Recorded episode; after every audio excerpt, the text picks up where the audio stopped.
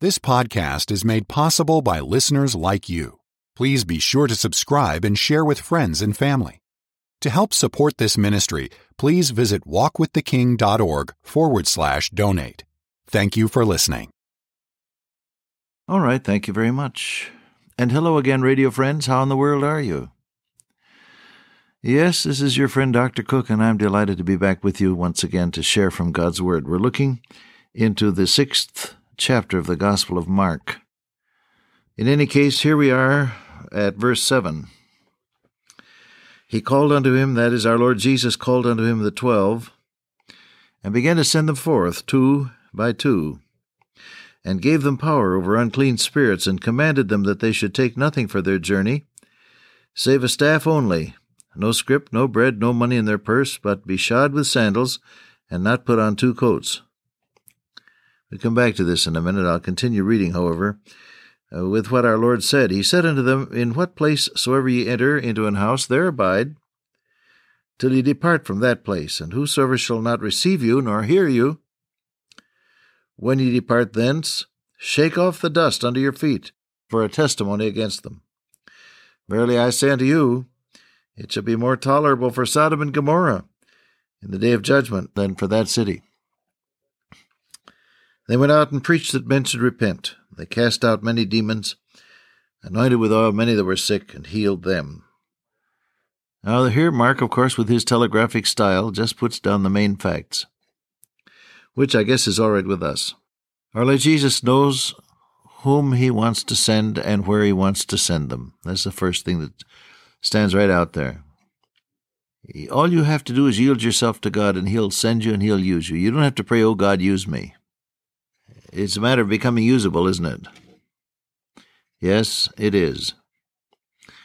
Our Lord Jesus knows who He wants to reach. He knows the person that He wants to send to reach that someone. He knows the circumstances which will apply when the meeting is accomplished. He knows all about it. And He knows who He wants you to work with. Have you ever thought about that? Many of my listeners from time to time face a, a choice as to uh, whom with whom they will work. Shall I work with this person? Shall I work with that person? Shall I team up with the other person?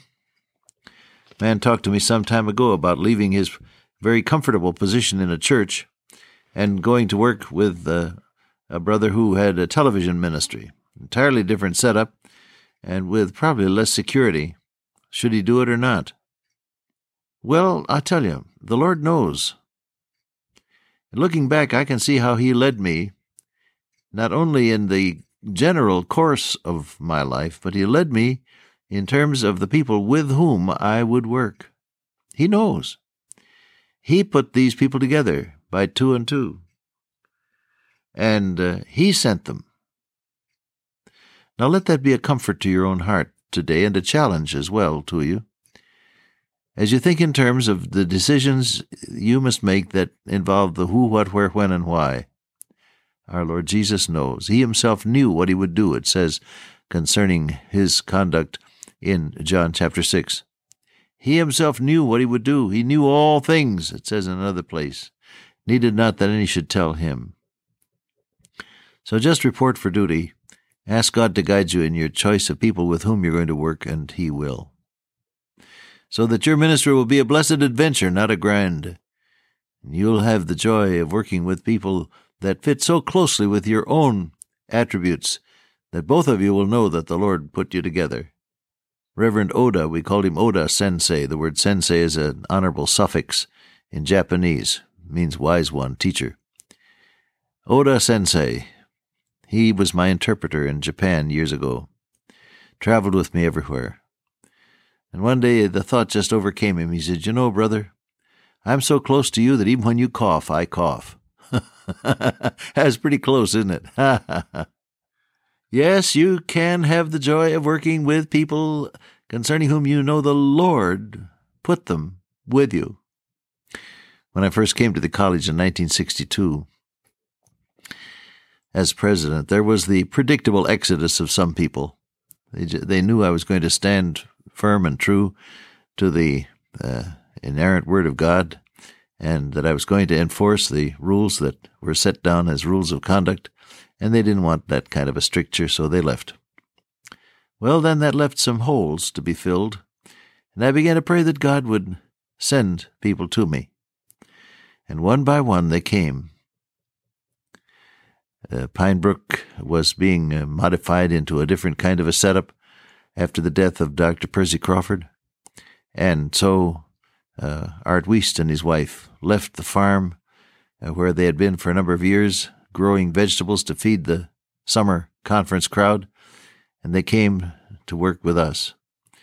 Jim Wigand had been had been managing uh, the uh, children's camps, uh, Shadowbrook and Mountain Brook or whatever it was called, and uh, those were closed down, and he came to work with me and others came from here and there. God put them together. I never cease to marvel at his kindness in bringing dear, dear saints of his into my life at the right time to help get his work done. Pastor, you can depend on this. Do you need somebody to promote, somebody who's a promoter? Ask God to save a salesman and bring him into your church. Do you need someone who can handle finances? Ask God to save a banker and bring him into your church. Anything I tell you, I've been there. I was in the pastorate 18 years. I know that God can bring specific people to you in answer to prayer. Oh, yes, He can. And if you're in business and you need someone specially in your business, God knows where the people are that can meet the need. Trust Him and obey Him. Well, that all grew out of this verse, it says he began to send them forth. Now it says he gave them power over unclean spirits, commanded them they should take nothing for their journey save a staff only, no scrip, no bread, no money in their purse, but be shod with sandals and not put on two coats. What is all this? The exhibition of God's power oftentimes depends upon the lack of trust in anything else. You want to chew on that for a while? The outpouring of God's power through your life and mine often depends upon the lack of trust in anything else. As long as you got something else to trust in, you're not going to exercise complete faith in God concerning a matter. I I was for some years head of the Youth for Christ movement in Chicago. I had a wonderful committee uh, of businessmen who backed me up and who helped and counseled. One of whom was a treasurer, uh, an engineer uh, who had perhaps uh, 60 or 65 people working for him in his engineering uh, business, and uh, a fine brother. Well, it came one day when I was completely out of money. There wasn't anything left in the till. Payday was coming up, and uh, other bills to be paid, and I just had to go out and raise some money. And so I thought, well, I'll go see my friend Al, and uh, maybe he'll help me. And uh, at least he'll pray with me, which he did. We had a we had an earnest earnest prayer meeting that God would help and guide and direct and supply that special need. He told me frankly that he was given out; there wasn't anything more he could give, but he would pray with me, which he did. And then uh, when we got up off our knees, I said to him, You know, Al, I don't understand why the Lord lets us get broke like this from time to time. He thought a minute and then he smiled. He says, You know, it's a cinch that you pray a lot better when you're broke. oh, how true. Oh, incidentally, the P.S. to that story is that God did supply that need, and the money was raised, and we did meet the payroll and met the bills and went right on. Hallelujah. The Lord brings you through things, doesn't He? He suffered thee to hunger and fed thee with manna that he might make thee know. See, that's the way the Lord works. He brings you into a, a, situation of need, then He brings you through it by His grace so that you can know in your own heart that it pays to trust God. The outpouring of God's power is oftentimes directly proportional to your lack of trust in anything else. What did He say to them? Say, take nothing for your journey. Now, that certainly sounds like like uh, poor advice, doesn't it? He said, uh, no scrip, that's a that's a purse, no bread, No money in your purse. Scrip, that's a, that's a, a bag to carry, uh, you can carry your personal items in. No bread, no money in your purse. Just wear sandals and don't have two coats. Now, why did he tell them that? Was that to teach them that you should never make plans? Was that to teach them that when you go on a journey, you should never be prepared for it? No. What he was teaching them was on this particular mission, you have to learn to trust God while you are exercising the authority I'm giving you over the powers of sin and Satan. This was an object lesson in learning to trust God. It doesn't teach me that when I go on a trip, I shouldn't have anything with me. That isn't what it teaches. What it does teach is that it is more important to trust in the power of God and the guidance of God than it is to trust in anything else, and they had to learn that. I notice he let them take a staff. That was to ward off the any of the angry neighbors' dogs that came out to bite them, uh, and I suppose to lean upon when their bodies were weary with the walking. But there they go. Nothing by way of money, nothing by way of equipment, nothing by way of even of extra clothing, just God. I carry in my wallet a very small clipping that my sister Mildred gave to me some years ago. I still carry it and treasure it. It says, When you are down to nothing at all, then for the first time you may become aware of the fact that God is enough. There, my brother, my sister, is the truth.